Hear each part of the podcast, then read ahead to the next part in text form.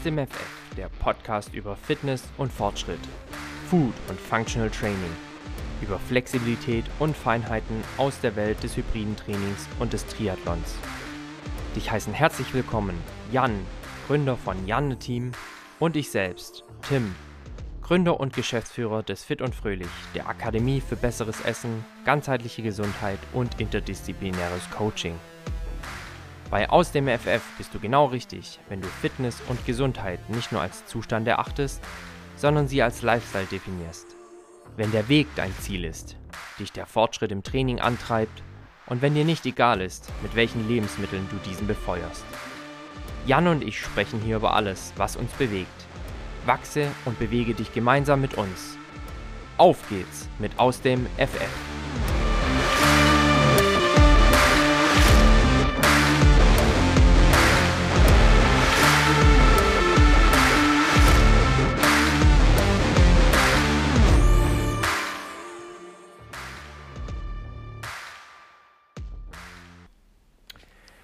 Halli, hallo, hallöle und herzlich willkommen zu einer neuen Episode des Aus dem FF Podcast. Mein Name ist Tim, ich bin einer der Gastgeber dieses wunderbaren Podcasts. In der vergangenen Woche hast du mich gemeinsam mit Jan gehört. Wir haben über Selbstversuche gesprochen und heute gehen wir mal wieder etwas in den wissenschaftlichen Diskurs und haben, um jetzt einen kleinen Spoiler einzubauen, so, so eine Art Interviewfolge, aber mit einem altbewährten Gast. Und dieser Gast darf sich jetzt selbst einmal kurz vorstellen, beziehungsweise, hey Simone. Hi Tim, hallo. Ja, ich bin heute der Interviewpartner und der Experte zum Thema, wollen wir das Thema schon sagen? Ja, ja oder? direkt droppen. Zum Thema Diabetes. Sehr, sehr spannend, wie ich finde. Und also ähm, ich habe erst vor wenigen Monaten erfahren, dass du selbst betroffen bist. Äh, und für mich ist es ja eigentlich eher eine Krankheit, mit der sich Menschen an unter anderem auch mich wenden, um Unterstützung im Thema Ernährung zu bekommen. Also eher eine Art, das klingt jetzt böse, aber selbstverschuldete Krankheit aus einem hohen Zuckerkonsum heraus resultierend. Habe aber dabei immer vergessen, dass es eben auch Menschen gibt, die total unverschuldet da, äh, betroffen sind. Und dann hast du dann irgendwann mal gesagt, ja, du hast ja selber Diabetes. Und dann dachte ich so, ah, krass, also ähm, war auch sehr ignorant von mir, muss man sagen, an der Stelle. Aber ja, umso mehr freue ich mich, dass wir heute mal da Licht ins Dunkeln bringen können mit dir als Expertin und als Interviewpartnerin. Genau, du hast jetzt direkt schon äh, einen wichtigen Punkt aufgegriffen, den wir dann nachher beleuchten, nämlich den Unterschied zwischen Typ 1 Diabetes und Typ 2. Sehr gut. Aber zunächst einmal beginnen wir unseren Podcast wie immer mit den gewohnten aus dem FF-Kategorien und deshalb die Frage an dich, Simone, was konntest du in der vergangenen Woche aus dem FF? ja, ich konnte diese Woche, also in der vergangenen Woche, ähm, mich gedulden und mal die Füße stillhalten. ähm, ich hatte auf Instagram gepostet gestern, ich war ja zehn Tage im Trainingscamp in Zypern ähm, und bin am Ende des Camps leicht verschnupft zurückgekehrt nach Deutschland und habe dann am Montag leider festgestellt, dass ich Corona habe. Ähm, deswegen war halt die Woche ja viel spazieren, gesund werden. Also ich hatte Gott sei Dank nur milde Symptome aber sozusagen mich wirklich gedulden, weil es mir natürlich wieder in den Fingern, Füßen, äh, Schuhen juckt zu trainieren, weil ich ähm, nächstes Wochenende, also am 18. schon wieder einen Wettkampf habe. Äh, daher meine aus dem FF mich gedulden. Ja, ist an der Stelle natürlich dann auch richtig bitter. Ne? Du kommst aus einem Trainingslager und eigentlich, wenn der Körper den Reiz verarbeiten möchte, kämpfst du mit einer ja, Erkrankung. Hoffen, ja. wir, hoffen wir mal das Beste, dass dein Körper das beides irgendwie cool hinbekommen hat. Also zum einen die Krankheit bekämpfen. Ich meine, du hast ja selber gesagt, du hattest zum Glück nur sehr milde Symptome. Und ja. auf der anderen Seite eben diesen massiven Trainingsreiz verarbeiten. Du hast jetzt im Vorgespräch gesagt, in zehn Tagen 30 Einheiten roundabout. Das ist natürlich genau. eine, das ist natürlich eine echte Hausnummer. Und ja, ist ein guter Schnitt. Also letztes Mal hatte ich ungefähr genauso viele, aber es waren halt es waren mal an einem Tag auch schon vier, dann an einem anderen waren es mal nur zwei, aber es waren wirklich im Schnitt schon drei Einheiten. Ähm, waren auch klar lockere Einheiten dabei, Grundlageneinheiten, aber trotzdem, die Masse macht's. Ja, also ähm, in der Trainingswissenschaft spricht man ja dann vom Workload oder ähm, ja. vom akkumulierten Workload und der ist dann natürlich über die Woche schon immens hoch. Ne? Und natürlich ja. kommst du da schwerst müde wieder nach Hause und ja, da ist es natürlich arg, arg bitter, dann direkt Corona mitzubringen. Ja, es war nicht optimal. Auf der anderen Seite sage ich mal, ich hätte eh ein paar Tage Rest gemacht. Daher habe ich jetzt so gesehen. Hast du beides verbunden? so gesehen nicht viel äh, verloren und das äh, geschickt kombiniert. Genau. Sehr, sehr, sehr gut, sehr gut. Was konntest du aus dem FF, Tim? Ja, Simone, es geht der Weihnachtszeit zu. Und deshalb stehe ich gerade wieder richtig häufig und oft an meiner Nussmusmaschine und produziere mm. Nussmus. Ja, ich weiß, ich habe euch dreien, also Jan, Nathalie und dir, auch noch ein kleines Care-Paket zugesagt. Das kommt auch, ich verspreche es an dieser Stelle, höchst öffentlich. Ähm, aber deshalb stehe ich gerade relativ häufig an der Nussmusmaschine und produziere für Weihnachten vor. Wir haben ja auch äh, spezielle bzw. Weihnachtssorten unseres Nussmus, also winterliche Mandel und Cashew Speculatius, die wollen jetzt natürlich auch wieder produziert werden, neben all dem anderen Zeug, das wir für den Einzelhandel unter anderem auch produzieren und dort verkaufen.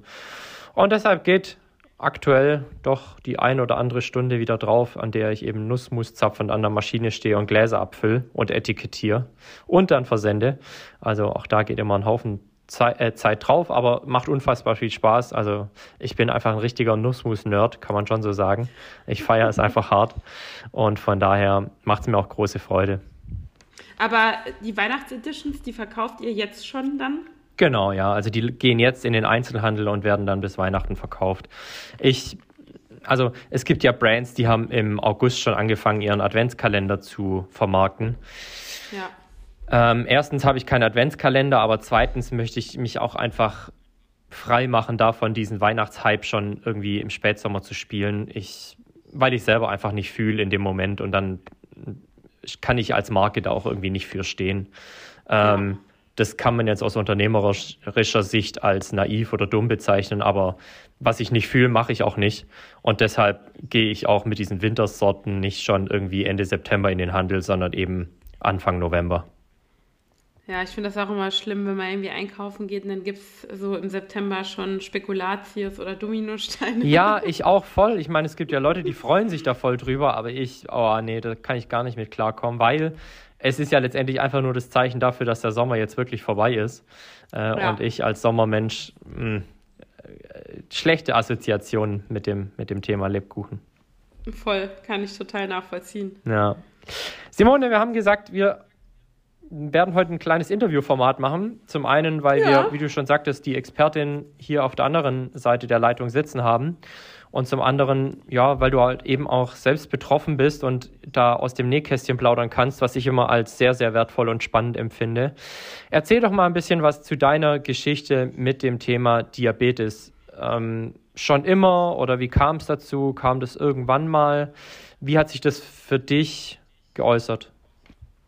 Genau, also ich bin, äh, ihr wisst, jetzt 36 Jahre alt und habe mit äh, 10 Jahren. Ich dachte 26. Also, Natalie ist doch jetzt auch erst 20 geworden, oder? Ach so, ja, stimmt. Sorry, ich habe mich versprochen. nee, also ich bin schon echt eine ganze Weile Diabetiker. Es ist zwar kein angeborener Typ 1 Diabetes. Ich habe den mit äh, im Alter von 10 Jahren bekommen. Da war ich in der dritten Grundschulklasse. Das war 1997. Mhm. An Hexennacht. Ich werde es nie vergessen. Ähm, das heißt, ich bin jetzt äh, ganze stolze, lass mich rechnen, 26 Jahre schon, äh, ja, ja, über 26 Jahre Typ 1 Diabetikerin. Mal ganz genau, kurz, ähm, vielleicht gibt es noch Zuhörerinnen und Zuhörer, die genauso auf dem Schlauch stehen wie ich. Was ist die Hexennacht? Ist das was aus dem Saarland schon wieder? Erzähl mir von der Hexennacht. Das ist der Tag von Ende April auf den 1. Mai. Ich hoffe, ich sage jetzt nichts Falsches. Ja. Ähm, das ist so ein Brauch, wo man, äh, im, also im Saarland sind die Jugendlichen oder die Kinder dann immer so ein bisschen die Häuser und die Autos beschmieren, ah, okay, mit Klopapier okay, ja, okay. und solche Sachen. Ja. Und ich äh, werde es nie vergessen, weil an diesem Wochenende waren meine Eltern auf einem Wochenendausflug. Ich war bei meinen Großeltern. Und dann fing das, ja, was heißt Elend an, aber da kam ich dann äh, Symptome, die sich dann halt später als äh, hohen Zucker herausgestellt haben. Also das fing an, ähm, ich war als Kind eh, ich sag mal, eine relativ zierliche Person. Ich meine, ich war damals äh, neun oder zehn Jahre alt. Mhm. Ähm, und hatte ich, ich weiß gar nicht, ich hatte so einen Durst, logischerweise im Nachhinein, das kann man sich ja erklären, auf, mhm. aufgrund des hohen Zuckers bedingt. Ich habe, glaube ich, an dem Wochenende, wo meine Eltern weg waren, zwei Sprudelkästen allein wieder getrunken. Und meine Mutter so dachte, was ist da los? Und dann, dadurch, und dann dadurch bedingt ähm, hast du auch totalen Heißhunger, weil du musst dir vorstellen, die Kohlenhydrate, die du dir reinschaufelst, die kommen ja in den Zellen nicht an, weil ja. der Zucker steht vor der Tür, klopft ja. an und sagt, hallo Insulin, wo bist du? Ja. Ich will in die Zelle und die kommt nicht rein. Und deswegen waren halt so Symptome Durst, übel viel gegessen, aber trotzdem Gewichtsverlust, ne? Mhm. also nochmal abgenommen. Und ähm, das sind so eigentlich so die typischen Symptome. Oder auch, ich sage jetzt mal, bei Jugendlichen sind das so die Standardsachen. Ähm, weil die auch noch viel, ich sage jetzt mal, hohe Zuckerwerte ertragen. Bei Erwachsenen ist das durchaus gefährlicher. Also in der kommenden Woche waren wir dann halt beim Hausarzt. Ich hatte mhm. Zucker von über 500. Mhm. Also normal ist ein Wert von 60 bis 120. Ähm, und ähm, ein Erwachsener wäre mit so einem Wert wahrscheinlich schon komatös umgefallen. Mhm. Ähm, genau, also das sind so die typischen Symptome. Ähm, das war dann so, äh, wie gesagt, ich komme ja aus einem relativ kleinen Ort im Saarland. Die hatten da, glaube ich, noch nie eine Zehnjährige mit einem 550er Blutzucker lustig fröhlich in die Praxis marschieren sehen. ähm, ich wurde dann direkt in eine Diabetesklinik eingewiesen. Ähm, das war in Homburg im Saarland. Da war ich damals drei Wochen. Also du wirst dann halt eingewiesen, wirst erstmal ähm, auf eine Insulintherapie eingestellt ähm, kriegst dann auch eine Ernährungsschulung, eine Diabetes-Schulung. Äh, meine Mutter war damals mit dabei, die hat das halt alles mitgemacht, weil ich mhm. war ja noch ein Kind. Ähm, und ja, nach drei Wochen wurde ich dann halt entlassen und du hast dann wirklich ein relativ, am Anfang war das wirklich eine relativ strikte Umstellung, weil ich war halt gewohnt, ich konnte ja essen, was ich will. Ich habe auch sehr gern Süßigkeiten gemocht. Mhm. Ähm, und ähm, am Anfang ist es so, bei einem Typ 1 Diabetes stellt die Bauchspeicheldrüse mit der Zeit ja ihre komplette Insulinproduktion ein. Mhm. Ähm, das passiert aber nicht äh, von heute auf morgen, dass die komplett auf 0% Produktion ist, sondern an dem Zeitpunkt, wo der Diabetes festgestellt wird, ist da noch eine minimale Insulinproduktion, die am Ende auf 0 geht irgendwann. Das kann mhm. nach drei, drei Jahren erst sein. Ähm, das heißt, am Anfang damals hat man das so gemacht, gab es eine sogenannte konventionelle Insulintherapie. Da wird halt versucht, mit möglichst wenig Insulinspritzen am Tag die Mahlzeiten zu überbrücken, was aber auch ähm, voraussetzt, dass du vorgeschriebene Mahlzeiten zu bestimmten Uhrzeiten in verschiedenen Spritzessabständen einhalten musst. Das mhm. ist halt sehr stark, gerade für mhm. ein Kind ist das sehr schwierig. Voll, ja. Ähm, und ähm, das war so das, was man in diesen drei Wochen gelernt hat. Also quasi, äh, wie misst du deinen Blutzucker, wie spritzt man sich selber? Also ich habe das damals mit zehn Jahren gelernt, mhm. selber. Ich habe noch, ähm, mittlerweile gibt es ja Insulinpens, die aussehen wie ein, wie ein Stift, wo man ja. nichts machen muss. Also ich habe noch wirklich gelernt, zwei verschiedene Insuline zu mischen in einer Spritze aus einer also aus einer Flasche aufzuziehen. Na, heftig. Äh, das können die meisten gar nicht mehr. Ja. Ähm, genau, du lernst halt super viel über Lebensmittel, also im, also damals wurde quasi basierend auf deinem Körpergewicht, auf deinem Entwicklungsgrad ausgerechnet, wie viel BE, also eine BE sind zwölf Broteinheiten, ne? Kohlenhydrate, ne? Broteinheiten, genau, mhm. du essen sollst. Und ähm, die Herausforderung halt bei dieser konventionellen Insulintherapie war halt, Du hast dann zweimal am Tag gespritzt. Das war dann ein ähm, mittelkurzwirksames Insulin, um die Mahlzeiten abzudecken, gemischt mit einem Basal, einem Verzögerungsinsulin, was den ähm, Zuckerwert bei einem gesunden, ähm, ich sag mal, konstant hält. Also das ist quasi so das, der Standard in, das Standardinsulin, was die ganze Zeit in deinem Körper ist. Mhm. Ähm, und das hat aber bedingt, dass du dann halt zwei Stunden danach, vier Stunden danach deine verschiedenen Portionen von Broteinheiten essen musstest. So. Mhm. Und da fängt es dann halt bei einem Kind an. Ähm, Beispiel, ähm, eine Portion, ich sag mal 4 BE Reis versus 4 BE Kartoffeln. Mhm. Ja, wissen wir oder kann ich jetzt sagen, ich habe ich hab damals dann, hattest du eine Tabelle, da hast du irgendwann auswendig gewusst, 50 äh, Gramm gekochte Nudeln sind eine BE, 45 Gramm Reis sind eine BE, 80 Gramm Kartoffeln sind eine mhm. BE. Also du hast das irgendwann alles gewusst. Und daraus ergeben sich dann halt unterschiedliche Portionsgrößen, die die gleiche Kohlenhydratdichte haben. Ja. So, und dann sitzt du als Kind da, isst deine Nudeln und denkst dir so, oh, ich habe Hunger. Die Kartoffelportion kriegst du aber nicht rein. Ja, ja. Und das waren dann so Herausforderungen, die man äh, hatte. Plus äh, damals, als ich Diabetiker wurde, war das auch, ich glaube, unter Diabetikern noch so voll der Hype, diese ganzen, man kennt es von den Omas, diese Schneekoppe-Produkte oder mhm. Sachen mit so Zuckeraustauschstoffen, ja.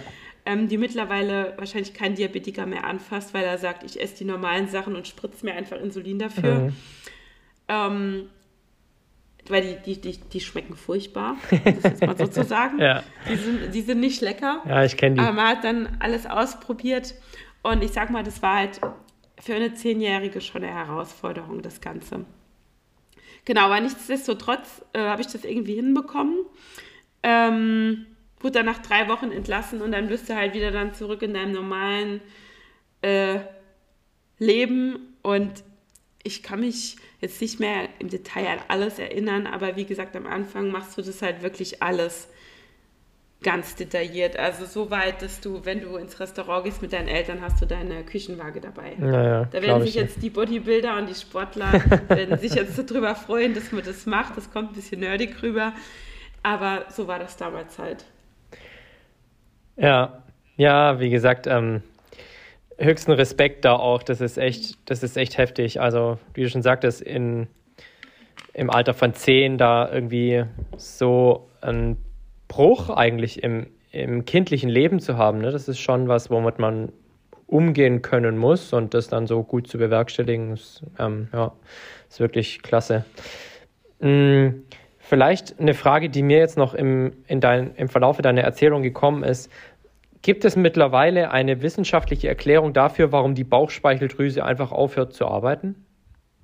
Leider nein. Ich, auf die warte ich noch. Also ich finde es auch teilweise jetzt so aus der Diabetikerbrille. Ich meine, kleine Bauchspeicheldrüse ist, ist ein Organ, ja, wie das Herz, aber Herzen kann man mittlerweile äh, implantieren oder man kann die reparieren oder operieren, man kann alles damit machen. Mhm.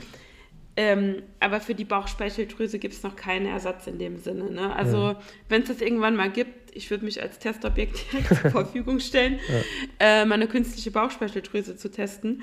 Ähm, aber nein, wie du sagst, es gibt, klar, es gibt Familien, ähm, kommen wir nachher auch noch Typ 1, Typ 2 drauf zu sprechen.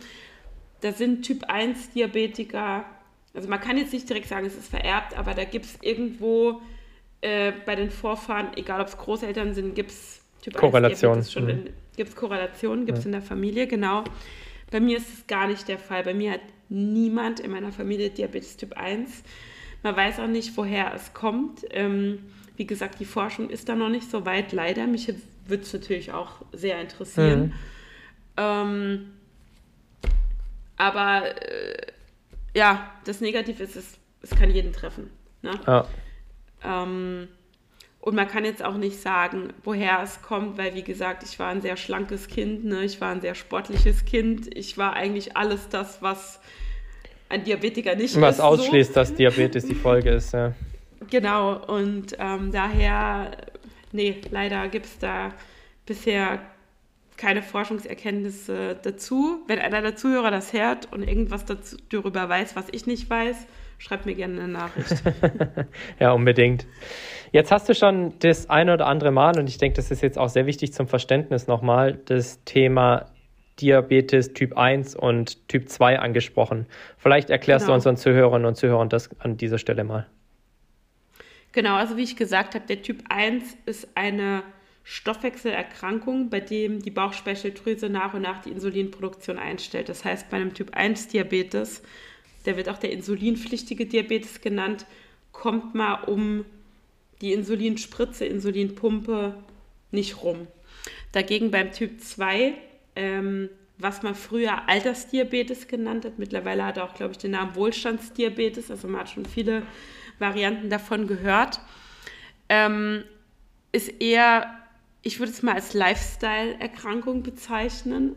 Ähm, es ist eine Insulinresistenzstörung. Das heißt, bei diesen Personen, ähm, die unter anderem auch jugendlich sein können, dazu komme mhm. ich gleich, ähm, funktioniert die Bauchspeicheldrüse, also die produziert Insulin, aber der Körper kann aufgrund verschiedener Faktoren, was zum Beispiel auch eine Fettleibigkeit sein kann, ähm, das Insulin nicht richtig verwerten. Also bei den Personen ist es dann halt wirklich so, ähm, es ist oft die Folge eines schlechten Lebensstils. Wir haben vorhin kurz drüber gesprochen. Ähm, Stichwort, man sieht schon ganz, ganz viele Jugendliche auch mit Typ 2 Diabetes, weil sie halt nur noch sich von Fastfood, zuckerhaltigen Produkten etc. pp. ernähren. Mhm. Ja. Ähm, das kann zu einem, also es kann, es muss nicht zu einem Typ 2 Diabetes führen. Das ist das, die negative Seite. Die positive Seite daran ist aber, man kann was dran ändern. Es ist reversibel, genau. Ja. Das heißt, ähm, genau, äh, Typ 2 kann in jedem Alter auftreten. Früher hat man wirklich gesagt, das waren durchschnittlich eher die Älteren. Mittlerweile, wie gesagt, gibt es 16-Jährige mit Typ 2 Diabetes, 30-Jährige, mhm. alle Altersklassen mit Typ 2 Diabetes. Ähm, die werden meistens ähm, entweder, wie gesagt, mit einer Ernährungsumstellung behandelt, manchmal mit der Zugabe von blutzuckersenkenden Tabletten oder in starken Fällen müssen auch diese Personengruppen Insulin spritzen. Aber das ist dann wirklich die, ich sage jetzt mal, die, die, die schlimmste Ausprägung des Ganzen. Ähm, genau, das ist mal äh, so das, der Unterschied Typ 1, Typ 2 in Kürze. Also Typ 1, ähm, insulinpflichtiger Diabetes, Typ 2, Insulinresistenzstörung, die aber wie gesagt, behoben werden kann, wenn man seinen Lebensstil, Ernährung äh, anpasst. Ja, ja. Und da würde ich genauso unterstreichen. Also so kenne ich das auch oder habe ich das auch ähm, gelernt, dass es eben genauso ist. Deshalb ist ja genau der Typ 2 derjenige, der dann auch bei uns Ernährungsberatern aufschlägt und oftmals nach Hilfe sucht, weil sie einfach nie gelernt haben, sich ausgewogen zu ernähren. Und genau das eben die Folge dieser Mangel- und Fehlernährung ist, dann letztendlich. Ja. ja. ja. Beides auf jeden Fall eine Herausforderung im Alltag und genau darüber möchte ich jetzt eigentlich mit dir sprechen, Simone. Wie handelst du das für dich im Alltag? Ich glaube, die Frage musst du konkreter stellen. also, ähm, also wie, ähm, wie sieht so ein Tag dann für dich aus? Wie sieht ein Tag einer Diabetikerin Typ 1 aus? Wann musst du dich spritzen? Wie ist es in Abhängigkeit deines Frühstücks, deines Mittagessens, deines Abendessens und dann natürlich auch deines nicht allzu kleinen Sportprogramms? Genau, also wie gesagt, das ist ja, wie gesagt, von Person zu Person auch mal individuell, wie man isst, wie man trainiert, wie man spritzt, welche Insuline man verwendet. Da gibt es ja ganz viele Varianten. Ähm, wenn du mich jetzt nach einem typischen Tag fragst, ähm, also ich gehe noch mal kurz drauf ein. Ich hatte vorhin gesagt, als ich Diabetes bekam, ähm, hatte ich eine konventionelle Insulintherapie. Das heißt, man spritzt sich einmal gemischtes, ein kurzwirksames Insulin mit einem langwirksamen Insulin, so, also meistens zweimal am Tag, einmal morgens und einmal abends, womit man dann alle Mahlzeiten, die dazwischen liegen, abdeckt. Ähm, das funktioniert meistens nur so lange, wie die Bauchspeicheldrüse überhaupt noch eine Restproduktion hat.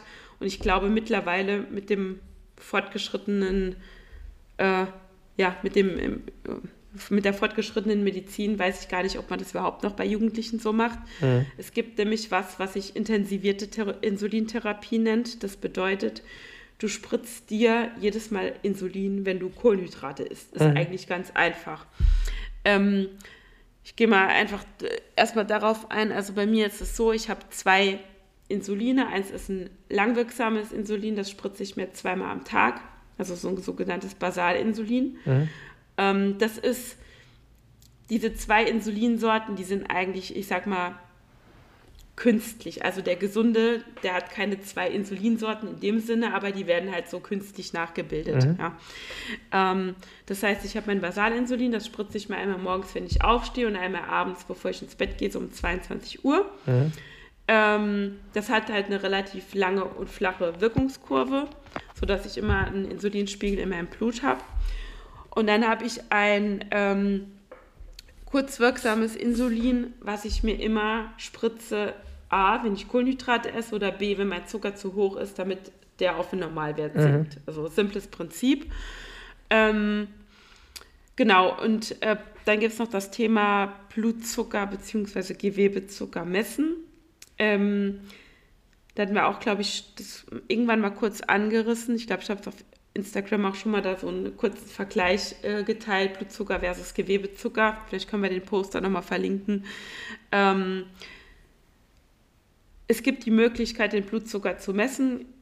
Ganz einfaches Prinzip, Blutzuckermessgerät. Man sticht sich einmal äh, in die Fingerbeere, entnimmt da Blut und hat äh, bei Messgeräten in zwischen innerhalb von 15 bis 30 Sekunden seinen Blutzuckerwert, also wie das Wort sagt, der Zuckergehalt, der zum aktuellen Zeitpunkt im Blut ist. Mhm. Das ist normalerweise bei einem gesunden, ähm, ich sag mal, die Range ist zwischen 60 und 160, wobei ein gesunder normal so, ich sag mal, zwischen 80 und 100 eigentlich liegen sollte. Ähm, und dann gibt es das andere, was sich Gewebezucker nennt. Ähm, man kennt es mittlerweile auch durch den Fortschritt im Sport und in der Medizin gibt es jetzt auch für Sportler diese Gewebezuckersensoren, zum Beispiel von der Firma Super Sapiens, hat man bestimmt schon gesehen. Ja. Jeder zweite hat mittlerweile so einen, ich sag mal, Sensor am Arm, also mhm. so ein. So ein Pod. So ein Pod, beziehungsweise so 2 Euro großer weißer Sensor, der dann an dem, also äh, übliche Stelle ist halt Oberarm-Rückseite. Äh, da sitzt dann eine kleine Nadel ähm, im, im Oberhautfettgewebe und misst halt den Gewebezuckerwert. Ähm, ich trage das auch, ich trage das am Oberschenkel. Ähm, aus dem Grund am Oberschenkel, weil am Arm habe ich es mir beim Sport dauernd abgerissen. Am mhm. Oberschenkel mhm. ist es ein bisschen geschützter. Man kann das mittlerweile auch mit, ähm, gibt es auch extra Gewebezuckerpflaster, sieht man auch immer, äh, damit das besser hält. Diese Sensoren, die setzt man sich selber. Ähm, die halten dann zwei Wochen und sind per Bluetooth mit einer, bei den jüngeren Leuten hat ja jeder ähm, App verbunden, die du auf deinem Smartphone hast ähm, und kannst jederzeit dir diesen Gewebezuckerwert ansehen. Die Besonderheit ist, ähm, bei dem Gewebezuckerwert ist ja logisch, dass der Zucker ist erst im Blut, bevor er im Gewebe ist. Das heißt, mhm. der Wert, der angezeigt wird, ist verzögert. Also zum Beispiel, ähm, ich esse jetzt was stark zuckerhaltiges, ich esse jetzt fünf Gummibärchen, geht mein Blutzucker innerhalb von zwei Minuten komplett durch die Decke. In dem Gewebezuckerwert werde ich das aber erst verzögert sehen, dass ich gerade diese Gummibärchen gegessen habe. Das heißt, jetzt auch in Bezug auf den Alltag oder auf den Sport. Äh, ich zum Beispiel benutze immer den Gewebezuckerwert, aber habe halt jetzt für Training, Wettkampf habe ich immer ein Blutzuckermessgerät dabei, um im Fall der Fälle gegenmessen zu können, was ist gerade der wirkliche mhm. Wert in der Sekunde.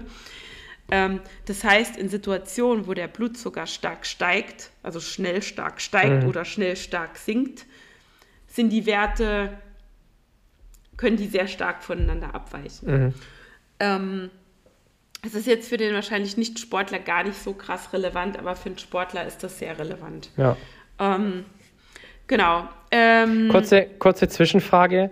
Wie machst du das dann im Training mit zuckerhaltigen Getränken oder Gels? Nehme ich nicht. Okay, also überhaupt nicht. Nee, also mhm. da bin ich auch, äh, müsste ich mal experimentieren. Das Problem ist, ich, also ich stehe auch auf der Herausforderung beim Hyrox. Ähm, wie ihr wisst, der High Rocks ist man mindestens 60, eher länger Minuten unterwegs, sagen wir Ja. mal 60 bis 80 Minuten. Ähm, und ich muss mit einem Blutzucker in den Wettkampf gehen, der hoch genug ist, dass ich in dieser Zeitspanne nicht unterzuckere, weil dann ist der Wettkampf für mich de Ja. facto beendet. Plus, du musst Insulin in deinem Blut haben, das gleichzeitig den Blutzucker in deine Zellen bekommt. Theoretisch ja. Und da fängt Ja. die Herausforderung an, weil ähm, ich meine, ich habe da schon alle Situationen getestet.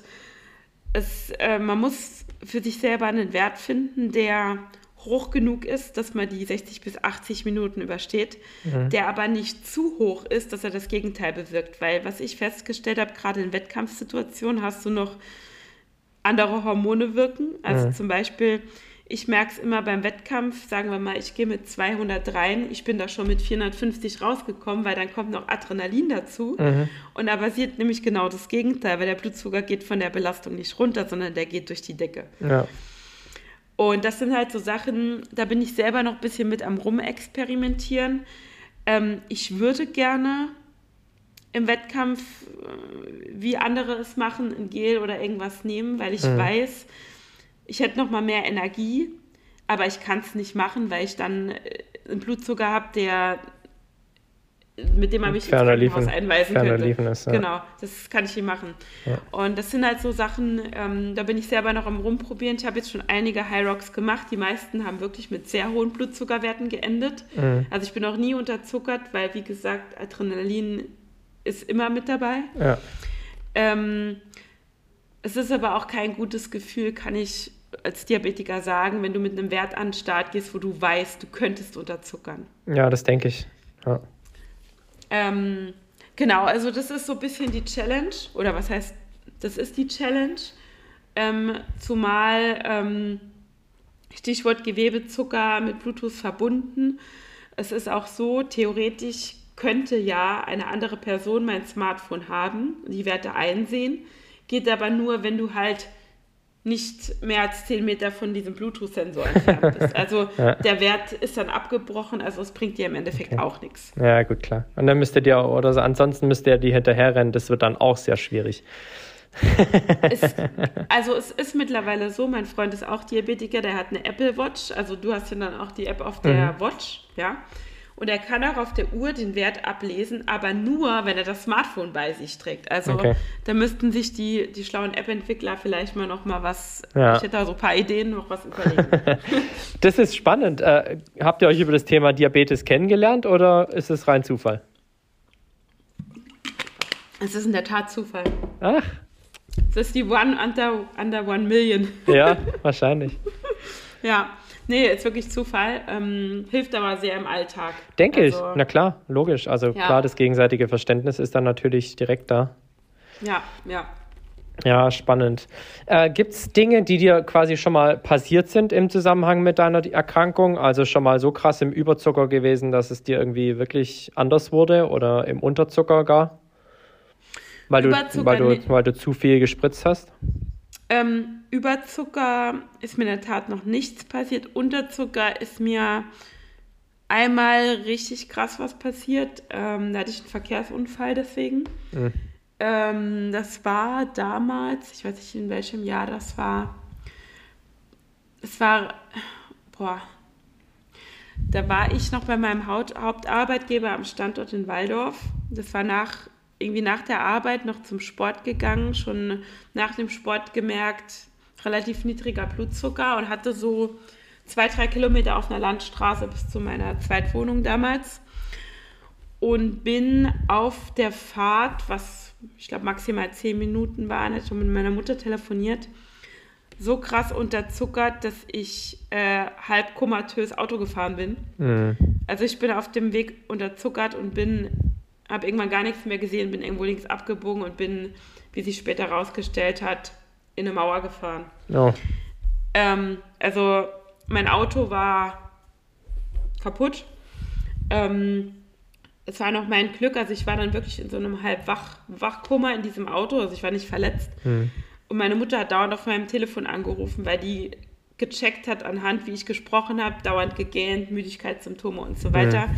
dass da irgendwas nicht stimmt. Und als ich mich da nicht mehr gemeldet habe, hat die halt dauernd auf meinem Telefon angerufen. Und äh, ich wurde dann von den Anwohnern des Hauses, weil ich stand dann über eine Stunde mit laufendem Motor vor diesem Haus, mhm. ähm, aus diesem Auto geborgen quasi. Äh, Notarzt war da und ich bin noch ähm, wach, wenn man das wach nennen kann, mit einem Blutzucker von 18, mhm. 18 mhm. aus diesem Auto gestiegen. Ähm, das war eine relativ krasse Erfahrung. Also ich hätte ich hätte können tot sein, also es war mehr Glück als alles andere. Ja. War eine relativ äh, schockierende Geschichte, auch für mich so im Nachgang, wie viel Glück ich hatte. Ja, ähm, ja und das war damals, äh, das war ganz interessant, Stichwort äh, Langzeitinsuline. Es wurde damals, hatte ich ähm, ein neues Insulin getestet und zwar gibt es langwirksame Insuline und super langwirksame Insuline. Und es war ein langwirksames Insulin, was man sich nur einmal täglich spritzt, was 24 bis 28 Stunden wirkt. Und das hat bei mir auch seltsame Auswirkungen auf den Blutzucker generell, wie auch oft Unterzuckerung hervorgerufen.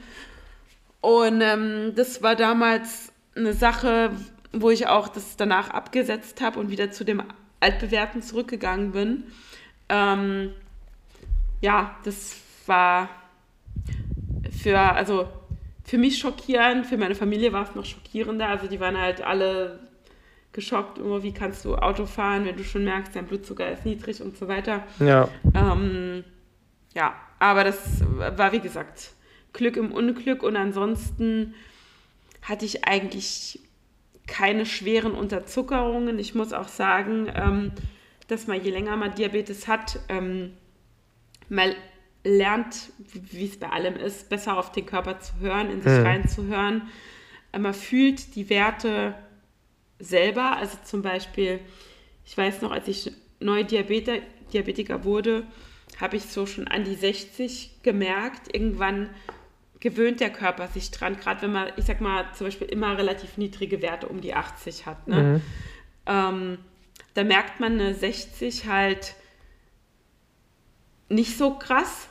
Ähm, merkt es dann erst vielleicht ab 40 oder so. Also es kommt immer drauf an, was dein Standardblutzucker ist und wie du deinen Körper auch kennst.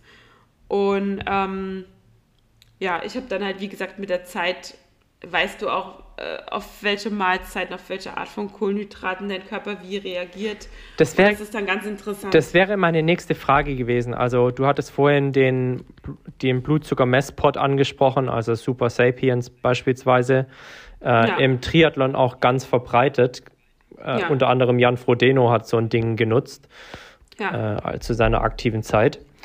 Und auch ich stelle bei mir fest, dass ich auf, auf bestimmte Lebensmittel rea anders reagiere als auf andere. Also ja. ich kann dir sagen, wenn ich eine Mittagsmahlzeit habe mit weißem Reis, dass ja. mein Tag gelaufen ist. So mehr mhm. oder weniger. Weil ich danach einfach todmüde werde äh, ja. Blutzuckerschwankungen habe, noch und nöcher und eigentlich vor einem, vor einem Training am Abend nochmal was essen müsste, weil mir der Blutzucker so absinkt. Hast du jetzt durch die ständigen Messungen bei dir ähnliche Erfahrungen gemacht mit bestimmten Lebensmitteln? Also was meidest du mittlerweile aufgrund deiner Erfahrungen? Na gut, also im Prinzip ist es ja wie immer mit der Ernährung eigentlich auf den ersten Blick komplexer, aber eigentlich ist es alles relativ logisch. Also sagen wir mal so, wir wissen ja, es gibt kurzkettige Kohlenhydrate, die relativ schnell ins Blut gehen. Also ich, mhm. sage jetzt mal von den Standardkohlenhydraten, die die meisten Leute essen, Reis, Nudeln, Kartoffeln, mhm. ist Reis ja das, was in dem Sinne am, meist, am meisten Stärke hat, plus B am schnellsten im Blut ist. Ne? Ja. Ähm, daher hast du ja erstmal, ich sag mal, ein, selbst ein gesunder, auch wenn der Körper direkt Insulin produziert, hast du ja erstmal einen kleinen Peak, einen relativ hohen kurzen Peak und dann fällt der Blutzucker wieder schön ab. Da hast du ja. dann deinen Unterzucker später. Ja. So. Wenn du jetzt, sagen wir mal, statt dem Reis würdest du Kartoffelpüree essen oder Kartoffeln, mhm. dann hättest du halt auch einen Anstieg, aber eher eine moderate Kurve, die nicht so steil ist, also mhm. vom Blutzucker gesehen, äh, und dann aber ein bisschen nach hinten auch flacher verläuft und du hättest wahrscheinlich A, keinen Unterzucker, plus B, auch nicht am Abend diesen Heißhunger. Ne? Jetzt nur mal zum Beispiel. Ja. Ähm, und das sind halt so Sachen, jeder, also auch jeder Gesunde, wie du sagst, reagiert wahrscheinlich unterschiedlich auf unterschiedliche Lebensmittel. Meiner Erfahrung nach ist das definitiv so, ja. Genau, und das ist dann halt, deswegen tragen ja auch viele Nicht-Diabetiker oder Sportler mittlerweile diese Sensoren, weil die halt, okay, ich, ich meine, wir tracken uns mittlerweile zu Tode. Das Ja, die so. Vermessung des Lebens. Genau, die Mess Vermessung des Lebens geht weiter. Ich finde das, also ist wahrscheinlich, wenn man die letzten Prozent jetzt Richtung Performance rausholen will, kann man das machen. Ne? Ja. Ich würde es wahrscheinlich, wenn ich kein Diabetiker wäre, nicht machen. Aber es ist trotzdem dann halt ähm, interessant zu sehen, auf was reagiert dein Körper Mhm. und wie kannst du zum Beispiel solche Heißhungerattacken, äh, Unterzuckerung, die ja auch bei Gesunden auftreten Ja, können, vermeiden. klar. Wie kannst du Extreme vermeiden? Also ich weiß zum Beispiel, Radsportteams nutzen das Ding, um sicherzugehen, dass sie nicht zu sehr in den Unterzucker geraten. Denn Ja. jede Situation, in der du in den Unterzucker gerätst, hat massiven Einfluss auf die Regenerationsfähigkeit. Ja. Also das ist da die Prämisse, einfach nicht zu sehr in den Unterzucker zu fahren, damit man eben über längeren Zeitraum in, äh, bei einer Grand Tour beispielsweise Tour de France größeren, größere Leistung bringen kann, dadurch, dass man einfach schneller regeneriert und der Körper nicht so auslaugt durch diesen Unterzucker. Ja, genau. Also, wie gesagt, es, also es gibt Lebensmittel, da wird jeder drauf reagieren. Also zum Beispiel eine Banane. Eine Ja. Banane ist sehr zuckerhaltiges Obst oder eine Ananas, ja. Ähm, selbst wenn jetzt ein Gesunder eine Banane isst, versus er isst eine Handvoll Himbeeren, ja. Ja. wirst du da einen Unterschied merken. Ja. Ja? Ähm, und deswegen muss man sich halt immer überlegen, also auch Richtung Training, Wettkampf und so weiter, was ist denn dein Ziel? Willst du schnelle Kohlenhydrate, die schnell ins Blut gehen? Ne? Ja. Oder willst du, äh, keine Ahnung, vor einem Race drei Stunden vorher was haben, was ein bisschen länger im Blut ist und dich dafür, ich sag mal, ein bisschen länger über Wasser hält? Genau, ja. Das ist halt, und genau so steuert man das dann ja auch. Ja, 100 Prozent. Also es ist ähnlich wie mit, bei deinen Insulinsorten. Ne? Du hast die, die, die irgendwie arg wirken und über kurze Zeit. Dann hast du aber die, die langfristig auch wirken. Genauso hast du das Reverse quasi bei den Kohlenhydraten. Es gibt diejenigen, die halt langfristig sättigen und auch für einen langfristigen, stabilen Blutzucker sorgen. Und dann gibt es halt die, ja, ähm, bildlich gesprochen spricht man da immer vom Zunder. Also quasi, du hast hier die Steinkohle, die du ins Feuer schmeißt und die glüht lange und sehr intensiv und gibt viel Wärme. Und dann hast du eben den Zunder, den du ins Feuer schmeißt, der einmal eine große Flamme macht, aber nach einer Minute eben wieder verbrannt ist. Und Genau. äh, genauso kann man sich das eben vorstellen. Genau, was noch ganz interessant ist ähm, zum Thema Insulin und Insulinsorten. Also wie gesagt, da gibt es ja ganz viele verschiedene Hersteller und verschiedene Wirkungsgrade. Ähm, aber was spannend ist, ich hatte es ja schon mal in einer anderen Folge berichtet, ich hatte ja auch mal eine Zeit lang, wo ich sehr krass Low Carb gegessen habe, also fast nur Proteine und Fette, Mhm. also wirklich ganz wenig Kohlenhydrate. Und mittlerweile esse ich, ich sag mal, wahrscheinlich für einen Kraftausdauersportler sehr moderat Kohlenhydrate, aber ich esse halt welche. Und ähm, als ich damals wirklich fast gar keine Carbs gegessen habe, hatte ich auch ein ande- anderes kurzwirksames Insulin als jetzt. Das hatte dann, ähm, ich sag mal, das ist äh, ein Insulin, was vier bis sechs Stunden wirkt, was Mhm. ich sag mal nach 30 Minuten anfängt zu wirken. Und jetzt zum Beispiel, wo ich etwas mehr Kohlenhydrate esse, habe ich ein Insulin, das wirkt quasi direkt. Das kannst du dir quasi spritzen, nachdem du gegessen hast. Mhm. Und das wirkt dafür aber nur zwei Stunden, dann ist das weg. Okay. Mhm. Und so gibt es halt für jeden Typ Mensch, für jede äh, Ernährungsform, für jede körperliche Voraussetzung muss halt der Betroffene bzw. der jeweilige Arzt, Diabetologe, das entsprechende herausfinden. Ja. und das ist, das ist echt eine Wissenschaft für sich. Das glaube ich. Also ich meine, wenn wir was gelernt haben in den letzten Minuten, dann, dass es sehr, sehr komplex ist und sehr individuell auch betrachtet werden muss. Ja, ja. Äh, ja. Simone, du hast jetzt gerade schon deine Ernährungsweise angesprochen und ich meine, du hast es auch schon in dem einen oder anderen Podcast vorangegangen schon mal erwähnt, dass du aufgrund deiner Erkrankung natürlich schon auch eine spezielle Ernährungsweise an den Tag legst. Vielleicht kannst du da mal einen kurzen Einblick geben. Ja, also ich hatte ich glaube, in unserer Ernährungsfolge mal. Also grundlegend, ich bin nicht vegetarisch, ich bin nicht Veganer, aber das ist jetzt auch für die Kohlenhydrate nicht relevant. du, bist ähm, nur, du bist nur eine Eigelbmeiderin. Ich bin eine Eigelbmeiderin, ja, ja. Also, ja, Running Gag. Nee, also ich ähm, esse, also wenn man jetzt mal überlegt, wie ich meine Makros verteile. Also ich esse relativ proteinreich, das kann man schon mal sagen. Moderat Kohlenhydrat und moderat Fett.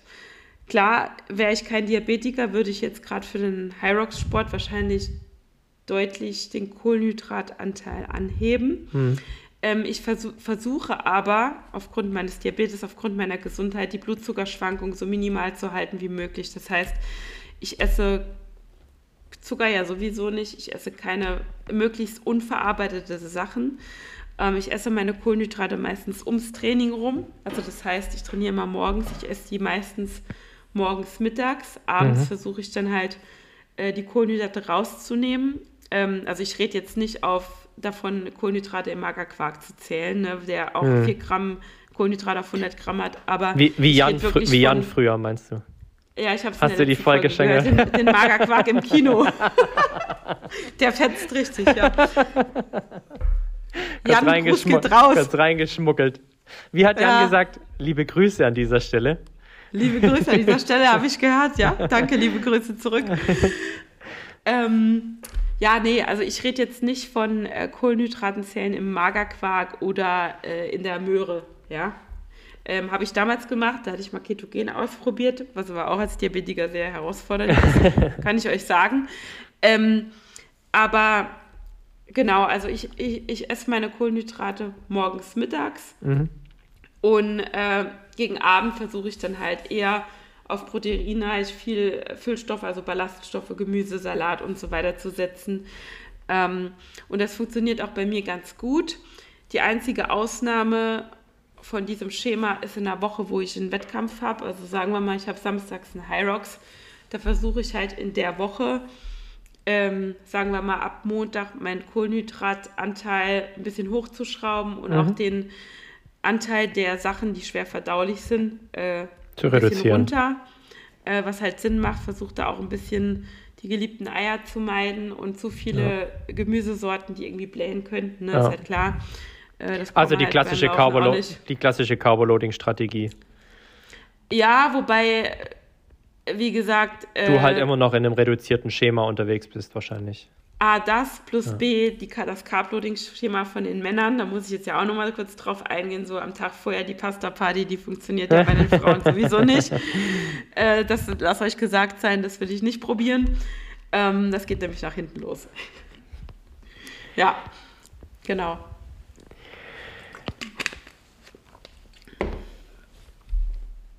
Jetzt hast du in der vergangenen knappen Stunde wirklich sehr bildhaft und deutlich und ausdrücklich beschrieben, wie dein Leben seit 26 Jahren mit Diabetes aussieht. Und sicher hast du auch, und jetzt vielleicht mal im Hinblick auf ja, das, das Ende des, In, des Inhaltlichen dieser Folge, den einen oder anderen Ratschlag oder Tipp, den du für andere Betroffene hast, gerade vielleicht auch im Sport. Ja, also was ich schon mal mitgeben kann, egal ob es jetzt ein Typ 1 oder ein Typ 2 ist. Also ich habe damals, also ich meine, ich komme ja aus dem Leistungssport, also ich habe Leistungssport gemacht, da hatte ich den Diabetes schon. Mhm. Und ich weiß jetzt nicht, was das eine positiv bedingt oder wie die, die äh, Konstellation genau ist, aber ich kann sagen, versucht einfach diese Erkrankung nicht als Erkrankung zu sehen und als Last, sondern als Chance für einen bewussten Lebensstil. Das ist das, was ihr draus macht. Ja, sehr schön. Ähm, klar kann man, ist man am Anfang, also ich weiß nicht mehr, ich war ein Kind, aber ich kann sagen, es war hart am Anfang. Ich habe immer gedacht, warum bin ich das Opfer, warum habe ich das bekommen, warum, äh, was habe ich falsch gemacht. Das ist die falsche Sichtweise und das werdet ihr mit der Zeit auch merken. Hm. Ich meine, seht es als Chance, euch bewusst dafür zu entscheiden, was ihr aus eurem Leben macht, was ihr aus eurer Gesundheit macht, ähm, was ihr alles für ein Wissen mitnehmt über Ernährung, über euren Körper. Und für mich ist das keine Erkrankung, für mich ist das wie Zähneputzen. Und ich habe das damals auch schon gehasst, wenn Leute zu dir kommen. Ähm, damals übrigens habe ich, ähm, hab ich mich geschämt, in der Öffentlichkeit Blutzucker zu messen oder Insulin zu spritzen. Mhm. Mittlerweile, ich würde mich auf die Straße stellen, den Pulli hochziehen und in die Nase reinstechen. ja. Ist mir total egal. Da bin ich auch relativ äh, krass unterwegs weil ich halt so denke, ja, ich will ja auch nur leben und ich will Klar. auch nur gesund sein und es gehört halt zu mir. Und ich, ich denke halt, man muss das Beste draus machen, man soll es als Chance sehen und ich bin mir relativ sicher, wenn ich keinen Diabetes hätte, klar wäre ich wegen dem Sport auch in den Ernährungsthemen total drin, weil es mich mhm. einfach auch interessiert. Aber es macht so viel mit einem und es bringt, also ich will jetzt nicht sagen, Diabetes bringt dich weiter, aber was ich damit sagen will, ist, nimm das Positive für dich raus und versuch dein Leben so gut wie möglich hinzukriegen. Und es ist einfach, wie gesagt, für mich eine Entscheidung für einen bewussten Lebensstil, Ausrufezeichen. Und das kann ich nur den anderen mitgeben, ähm, da wirklich hinten dran zu bleiben, sich auch, ich meine, ich sehe es ja auch immer bei uns im Coaching, wir haben da auch viele, die so Richtung Typ 2 gehen, wo ich dann auch sehe, da fehlt es einfach an teilweise an Wissen, da fehlt es an Basiswissen, da fehlt es an Beratung. Ja. Ähm, und wenn man sich mal umschaut, es gibt so viele Jugendliche da draußen, die gar nicht wissen, was sie tagtäglich da in sich reinstopfen und was sie ihrem Körper antun. Ähm, ich kann da echt nur appellieren, guckt mal auf eine äh, Verpackung von äh, irgendwelchen verarbeiteten Sachen. Also, mhm. damit ihr mal ein Gefühl dafür kriegt, was ihr eurem Körper da gebt. Ja. Ähm, Und also an dieser Stelle, wenn ich das ergänzen kann, auch ein Appell an die Eltern, ne? Wenn du halt im frühen Kindesalter nicht danach schaust, wie sich dein Kind ernährt und was es da tagtäglich zu dir nimmt und wenn du als Elternteil einfach schon vielleicht kein gutes Vorbild bist und Sachen nicht gut vorlebst, dann wird das Kind einfach im Zweifel sein Leben lang darunter leiden müssen. Und das ist schon was, was sehr hart und sehr bedeutsam ist und was eine große Verantwortung mit sich bringt. Ja, und das ist halt super schade, weil man sieht dann oft die Kinder, die nichts dafür können, weil sie nie gelernt haben, die kriegen dann irgendeinen, ich sag jetzt mal Schrott ja. in die Brotdose gepackt ja. ähm, weil sie nie gelernt haben, wie, wie irgendwie ein gesundes Frühstück aussieht oder so. Ja. 100 Prozent, genau. 100 Prozent, ja. Ja, da können einem die Kids oftmals nur leid tun, aber nochmals, wie gesagt, der Appell, achtet da drauf und ermöglicht euren Kindern ein selbstbestimmtes und gesundes Leben. So sieht's aus.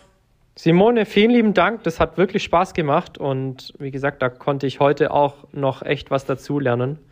Das ist ja, mir tut es auch immer ein bisschen leid. Ich bin immer schlecht bei so Themen, wo ich tagelang drüber reden könnte, äh, auf konkrete Fragen zu antworten, weil ich dann immer so ausschweife, dass es äh, eine ganze Geschichte wird. Nee, ich finde, das haben wir heute also, hervorragend hingebracht und ich glaube, die Zuhörerinnen und Zuhörer sehen das genauso. Wenn das so ja. ist, dann lasst auch gerne mal einen Kommentar und ein Feedback da. Da freut sich die Mone, Simone drüber, da freue ich mich drüber. Ähm, wie genau. gesagt, ich, ich konnte heute auf jeden Fall einiges für mich mitnehmen. Mir ist nochmal sehr viel bewusster geworden, was das eigentlich alles mit sich bringt. Klar, man weiß, es gibt diese Menschen, die unter dieser Krankheit leiden, aber was das eben alles beinhaltet und mit sich bringt, ist dann eben doch nochmal ein ganz anderer Schnack. Und da kann ich auch nur meinen Hut ziehen, weil, wie gesagt, ich weiß ja so schon, so schon, was du sportlich leistest. Und das noch unter diesen Umständen, das ist dann einfach nochmal eine, eine ganz, ganz besondere Leistung. Ja, also auch wenn die Zuhörer irgendwelche Fragen zum Thema Diabetes haben, Diabetes und Sport, also ihr könnt auch im Nachgang zu der Folge uns schreiben oder mir schreiben freue ich mich immer, äh, freue mich da auch, wenn ich irgendwie mit meiner Erfahrung anderen weiterhelfen kann. Hervorragend, das freut uns doch. Simone, jetzt bist du ja, ja, nicht nur jemand, der mit Diabetes lebt, sondern auch jemand, der sehr auf seine Nachhaltigkeit im Alltag achtet. Aber natürlich. Und ich bin extrem gespannt, was du uns heute mitgebracht hast. Oh, ich habe den besten. Ich muss hier den um besten Umwelt-Lifehack droppen. Ever, äh, ever. Seitdem wir Grüße, die Kategorie haben. Grüße gehen raus an den Chris, euren alten Schulkollegen. der mich, Chris, ich hoffe, du hörst diese Folge, der diesen Umwelt-Lifehack beim Essen gedroppt hat und mir den vorgeschlagen hat für die Folge. Und ich habe gesagt, ey Chris, der ist so geil. Also, wir haben Bin so ja, gespannt, was kommt. Jetzt bist du richtig gespannt, oder? Ähm, wir hatten ja natürlich äh, morgens und abends Buffet, logischerweise viel trainiert, abends mega Hunger, weil mittags hast du dich halt mit Shakes, Riegeln oder sonstigem über Wasser gehalten. Ja. Und dann isst du natürlich mehr als einen Teller. Und mein Umwelt-Lifehack ist, am Buffet immer wieder den gleichen Teller sich aufladen, damit man nicht mehr Geschirr spülen muss. Sehr gut. Chris, Jetzt bist du blass. Chris, da hast du mal richtig einen rausgehauen. Wobei, so Ja. wie ich Chris kenne, ist der ja sowieso nur ein Teller, ne?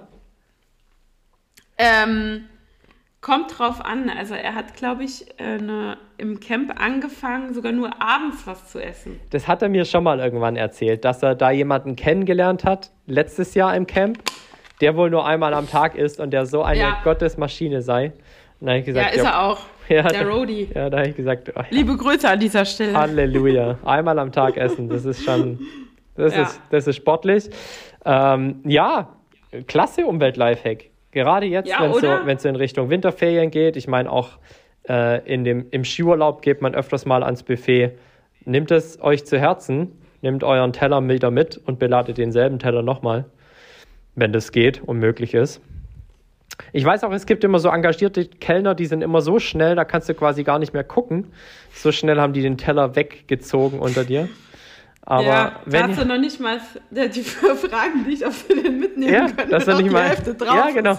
Also solche Ah. gibt's auch, aber wenn ihr euren like. Teller, wenn ihr euren Teller retten könnt, dann nehmt ihn doch gerne noch mal mit ans Buffet, um So da ein aus. bisschen Spülarbeit zu sparen. Ja, Tim, was hast du denn mitgebracht? Jetzt bin ich gespannt. Aha. Ich habe mitgebracht, und das wirst du in Berlin wahrscheinlich nicht können oder kennen, das ist die Regentonne. Hattest Also du mal nee, in eine? Im Saarland vielleicht? Im, Im Saarland hatten wir eine Regentonne und meine Großeltern, aber hier in Berlin, Ja. also ich wüsste auch nicht, wo ich die hinstellen soll, Ja, ehrlich gesagt. ja siehst du.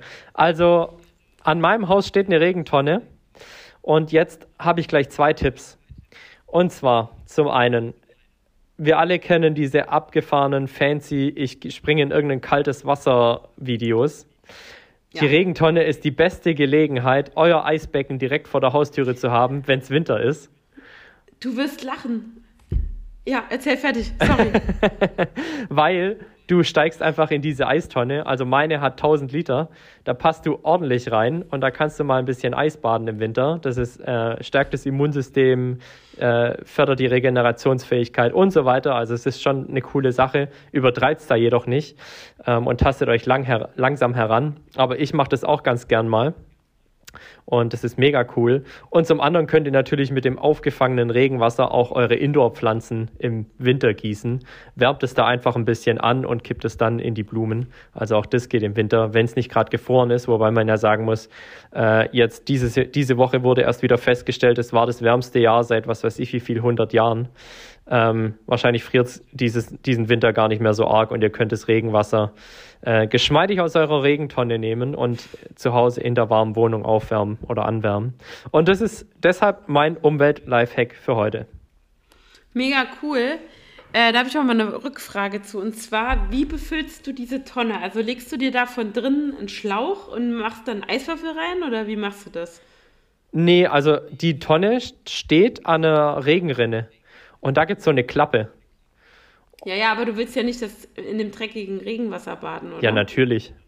Ganz klar. Echt jetzt? Ja, logisch. Okay. Ich, ich bade im äh, dreckigen Regenwasser und gehe danach in die Dusche. Okay. Ja. Ja, aber mein Freund meinte auch mal, als hier der Trend war, hier mit Eisbecken und so, sagt er so, ich gehe in den Bauwagen, kauf dir eine Regentonne. Da habe ich den angeguckt und habe so gesagt, äh, okay, können wir uns auf den Balkon stellen, aber wie kriegen wir das Wasser rein? Bei Ja. Berlin, in der Altbau, wir haben so eine Loggia, wo auch überdacht ist, Mhm. muss ja erstmal das ganze Wasser da reinscheffeln. Ja, erstens das und zweitens, also das ist auch gar nicht so trivial, weil 1000 Liter Wasser wiegt eine Tonne. Ja, schön. Ähm, ja, und das halt also in so einem Altbau stehen zu haben, da würde ich erstmal das mit der Statik irgendwie ein bisschen checken. ich sehe schon den ganzen Balkon unter Wasser Ja, also, oder die Tonne bricht durch den Balkon auf den Oh Nachbarbalkon. Gott. Ja, das Hau wäre nicht, so, wär nicht so schön. Ja, Schön. Ähm, ja, nee, ich bade im Regenwasser, das ist gar kein Problem. Das ist doch nice. Hab mir noch nie Ja, was, hab mir noch nie was geholt. Das finde ich gut. Ja, das ich auch. ich gut. Sehr Sim cool. Simone, zum Abschluss unserer Folge, nenn mir doch noch dein Vorbild der Woche. Ja, mein Vorbild der Woche. Und zwar äh, auch eine Person, die ich im Athletikcamp kennenlernen durfte. Und zwar ist es der Benny Burkhardt, der ESN-Gründer. Ähm, Im Athletikcamp hatten wir unter anderem Support von ESN äh, mit Supplements und wir hatten auch das ESN-Team an zwei Tagen vor Ort, die sich dann halt auch an den Workouts beteiligt haben, auch mit Vorträgen, Expertise und so weiter. Und ähm, der Benny ist mein Vorbild, weil er A, jetzt selber mal einen Rocks machen will und er kommt ja eher aus dem Kraftsport, deswegen schon mal Chapeau dafür. Ähm, und ähm, jetzt auch ähm, mehr in die Richtung hybrides Training, ich sag mal, sich die ganze Marke bewegt und sie auch Produkte für den Hybridmarkt oder High Rocks entwickeln wollen, was ich richtig stark finde und ich denke, das braucht es auch. Ähm, und deswegen ist er mein Vorbild der Woche. Sehr schön, sehr schön. Ja, auf, Instagram, auf Instagram heißt er Smart Gains, aber wir können das Profil ja mal verlinken. Na klar, das packe ich in die Show Notes. Äh, wie gesagt, ich habe das im, im also ich habe euer Camp auf euren Socials natürlich verfolgt, auch sehr gespannt Ja. verfolgt, war wirklich krass, was ihr da wieder abgerissen habt. Äh, war sehr cool zu verfolgen und natürlich auch mit dem ein oder anderen neidischen Blick auf eine warme zypriotische Insel und Ja. richtig gute Trainingsbedingungen. Das stimmt, das war echt herrlich. Ja. Und jetzt wieder zurück im kalten Deutschland. So ist das Leben. So ist das Leben. Tim, was ist dein Vorbild der Woche? Mein Vorbild der Woche ist Theresa Enke. Kennst du die? Die hatten wir schon mal, ja klar. Ja? Hatten Ich wir das schon glaube, mal? ich, hatte die- ich hatte die schon mal als Vorbild, aber ich weiß nicht mehr im Rahmen welcher Thematik das war. Aber sag mal, ja. Ja, also ich sag dir, weshalb ich die heute ausgewählt habe. Und zwar ist heute mal wieder Todestag von Robert Enke. Ah, okay. Und wir haben gleichzeitig im November den Male Health Month, also wo wir mit dem November auf das Thema äh, Prostatakrebs aufmerksam machen und so weiter. Und ich durfte Theresa Enke auch schon persönlich kennenlernen und ich finde es einfach unfassbar, was sie da nach diesem harten Schicksalsschlag und dann als alleinerziehende Witwe im Leben geleistet hat und was sie immer noch leistet mit ihrer Stiftung, also mit der Robert Enke Stiftung. Das ist was, was mir höchsten Re Respekt abfordert und ab, ähm, ja, abringt. Und jedes Jahr, wenn dieser Todestag ist, dann weiß ich noch ganz genau, wo ich war in diesem Moment, wo das passiert ist, beziehungsweise wo die Nachrichten über den Bildschirm flimmerten. Und das ist was, was mich nach wie vor und nachdrücklich berührt hat und was auch in meinem Leben wahrscheinlich immer irgendwo ein Ankerpunkt sein wird, sich klar zu machen, dass auch Männer über gesundheitliche, vor allem mentale Probleme sprechen dürfen. Und deshalb auch ein Appell an dieser Stelle. Äh, ja, wenn es euch vielleicht mal über eine ganze Zeit lang mental nicht so gut geht, dann sprecht darüber und wendet euch an Leute, die sich damit auskennen. Das ist auch als Mann gar keine Schande, sondern ähm, ganz im Gegenteil, eigentlich ist es ein Zeichen von wahrer Größe. Und ja, da gibt es leider in meiner Überzeugung mehr als die öffentlichen Zahlen hergeben. Und das ist, wie gesagt, ein dringender Appell. Lasst euch helfen, wenn ihr das Gefühl habt, ihr kommt da aus einer Situation nicht mehr alleine raus, bevor ihr zu solchen Mitteln greift, wie es Robert Enke damals irgendwie und scheinbar für sich tun musste.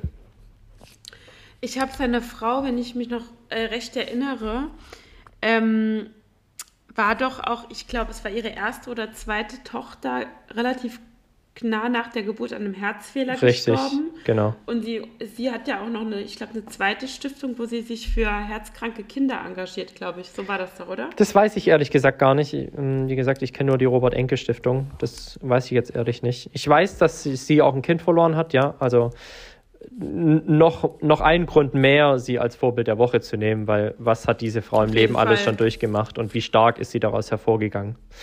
Ja, auf jeden Fall. Und deshalb Theresa Richtig Enke, stark. mein Vorbild der Woche. Richtig stark. Simone, vielen lieben Dank. Das war eine Vielen unfassbar Dank, interessante Stunde. Hat mir wieder sehr Ja, viel ich Spaß hoffe gemacht. es. Ich hoffe, dass das äh, einige Zuhörer noch was gelernt haben oder vielleicht auch sich ermutigt fühlen, ähm, egal ob Diabetiker oder nicht oder vielleicht Typ 2 Diabetiker, wie auch immer. Also wie gesagt, wenn ihr Fragen habt, ich freue mich über jede Nachricht und freue mich auch da weiterzuhelfen, sofern ich kann. So ist es. Und wenn der Podcast auch dir weitergeholfen hat oder du ihn für interessant empfunden hast, dann empfiehl ihn doch gerne mal weiter. Ich habe euch diese Woche mal die aktuellen Podcast-Zahlen durchgeschickt und ah, ja, derzeit sind unsere Zahlen wirklich erfreulich. Das freut uns natürlich, aber mehr geht natürlich immer. Und wie gesagt, wenn du den, unseren Podcast gerne hörst, wenn du cool findest, was wir machen, dann empfehle ihn doch gerne mal eine Freundin oder einen Freund weiter, der sich auch in den Themen Fitness, Ernährung und sonstige spezielle Themen rund um unsere Themen wiederfindet. Und das würde uns freuen. Damit würdest du uns supporten. Und schon mal vielen lieben Dank an dieser Stelle. Du kannst den Podcast abonnieren, überall, wo es Podcasts gibt. Unter anderem auch auf YouTube ist dieser Podcast zu finden, nämlich auf dem Kanal des Fit und Fröhlich. Und ansonsten könnt ihr den Podcast auch bewerten. Ja, auch das könnt ihr tun bei Spotify und bei Apple iTunes. Da könnt ihr Sterne vergeben und eine Rezension schreiben. Auch darüber würden wir uns sehr freuen. So, jetzt genug gesammelt. Simone, vielen lieben Dank an dieser Stelle nochmal. Dir Vielen die letzten Dank, Worte. Ich verabschiede mich schon mal. Tschüss und ciao und einen guten Start in die neue Woche. Ja, vielen Dank. Mir hat es auch sehr viel Spaß gemacht. Dem ist nichts mehr hinzuzufügen. Ich wünsche euch nur das Beste. Bleibt gesund und bis zum nächsten Mal. Ciao.